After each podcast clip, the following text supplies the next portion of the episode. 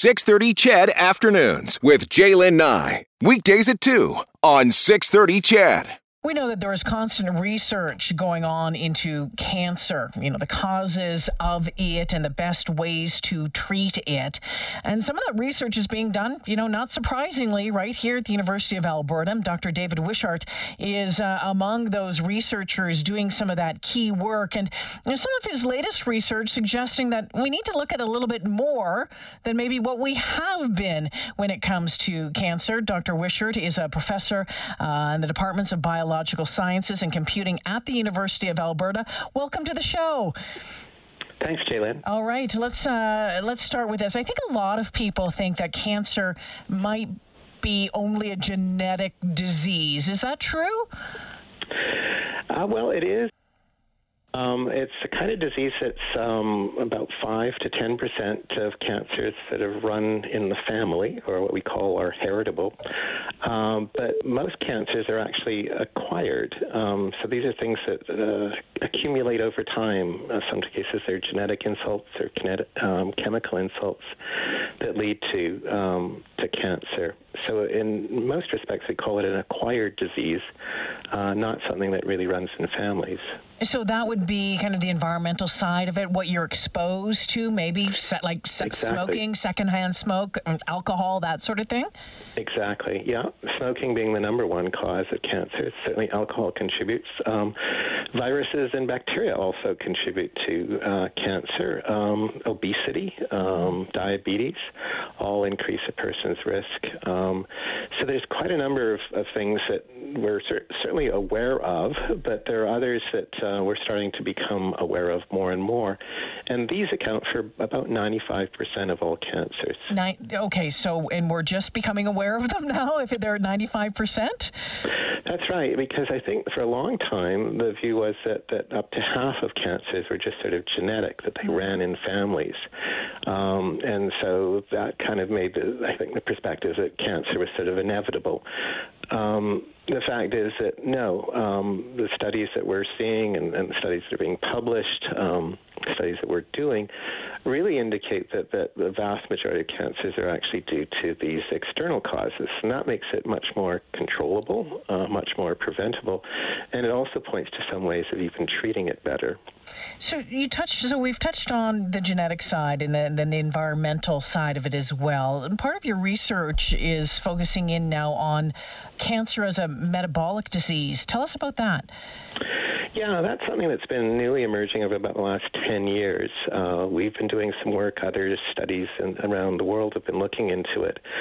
Um, historically, actually, cancer was thought as a metabolic disease up until about the 1970s. Uh, and then there was kind of a shift to cancer is all genetic, and then sort of a reawakening over the last uh, five or 10 years that, that cancer is and actually more of a metabolic disorder, just like diabetes is a metabolic disorder. Um, and in the case of diabetes, uh, it's all about sugar balance. And in the case of cancer, it actually also is about sugar. Um, cancers need huge amounts of sugar to stay alive. Um, and, and I think what we're realizing is that there's certain types of fuels that cancer need to keep going. Um, just like with cars, um, there's either electric cars, there's gas cars, and, and, and diesel engines or diesel cars. Um, cancer basically boils down to just having about three or four different types of fuel that it needs. Um, genetically, um, we can characterize cancers, and there might be hundreds, even thousands of different types of cancers. But just like there's hundreds or thousands of different car models on the street, um, but when it comes down to what powers those cars, it's the same thing. It's either gas, electric, or diesel. And in cancer, it's either glucose or an amino acid called glutamine, um, which is something we get in most of our foods. Yeah.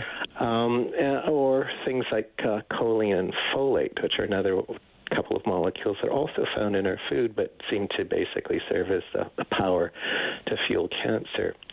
Um, there's also other things that cancer cells produce um, quite naturally to make them thrive. And one of the things they tend to do is they produce a lot of acid.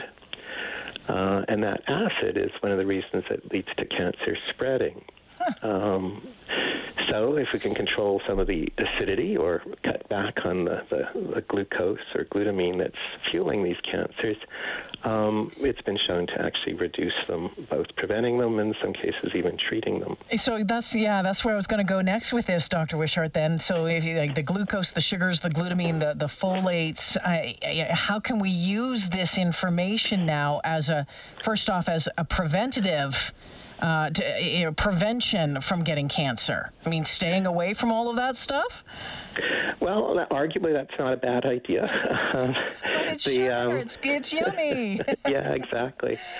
No, I, I mean, I think uh, more ills have probably come from sugar than we realize. I know. Um, but it's it's a case where um, you know everything in moderation. So it's certainly fine to be able to to to eat uh, sweets. It's fine to be able to eat um, vegetables or, or meat.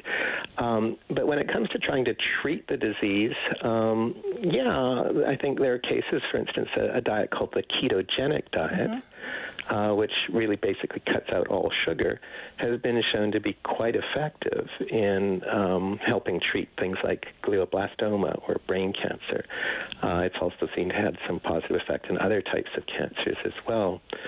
Um, huh. So those um, antifolates are other examples of drugs that are used in cancer. And in fact, cancer medications up until about the 1960s were called anti-metabolites. Mm-hmm.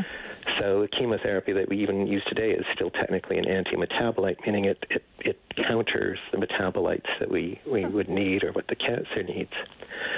So is, is that? What I'm sorry, just to pause you there. Like an anti-metabolite, then would that would that be one of the reasons why maybe during uh, treatment people lose their appetite? Well, it's it's a few different things.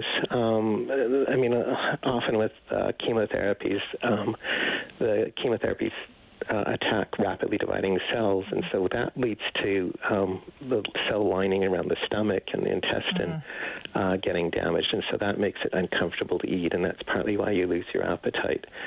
Um, but I think what it sort of highlights is that there are things that are um, chemotherapies that are quite toxic or noxious, um, but there are other ones that are potentially much more mild. And, and, this is why we're sort of pushing this idea about thinking about the fuels that, mm. that keep cancer going. If you can cut back on those fuels, um, that helps reduce it. Whereas the current chemotherapies try and kill the cells, um, hmm. and that's a little more um, toxic, I guess. Uh, fascinating stuff, doctor. So where where do you where do you take this from here? What happens now with this research? So I think what, what we're realizing is that, that to, to, to, battle cancer, there's one, prevention, and two, treatment. So prevention are, are trying to avoid the things that we now know cause so much about cancer. And we just didn't realize how much these things actually impacted us, just how much alcohol or smoking or air pollution or certain types of viruses actually lead to cancer. So those are things that, that we need to be much more diligent about in preventive, preventive medicine and public health perspective. But then when it comes to treatment, I think that we have to look at both combination therapy, where we're using uh, not only the standard chemotherapies and radiotherapies we've traditionally used, but also look at metabolic therapies, um, which might be more gentle and in some cases even more effective to help as adjuncts to treating uh, uh, cancer.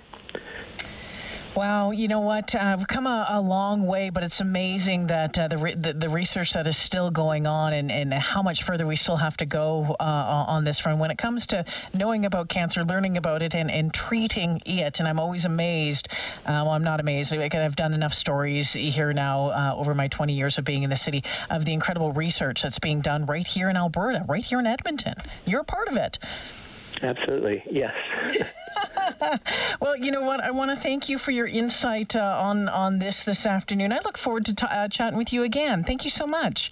Thanks, Jaylen. Yeah, take care. Dr. David Wishart joining us, suggesting uh, some new research that he's been doing, suggesting that we have to look more at some of the me- metabolic side of, of cancer when it comes to prevention, number one. Number two, treatment. And uh, maybe that this latest research that's being done right here at the U of A could help uh, find better and maybe more gentler treatment in the months and years to come.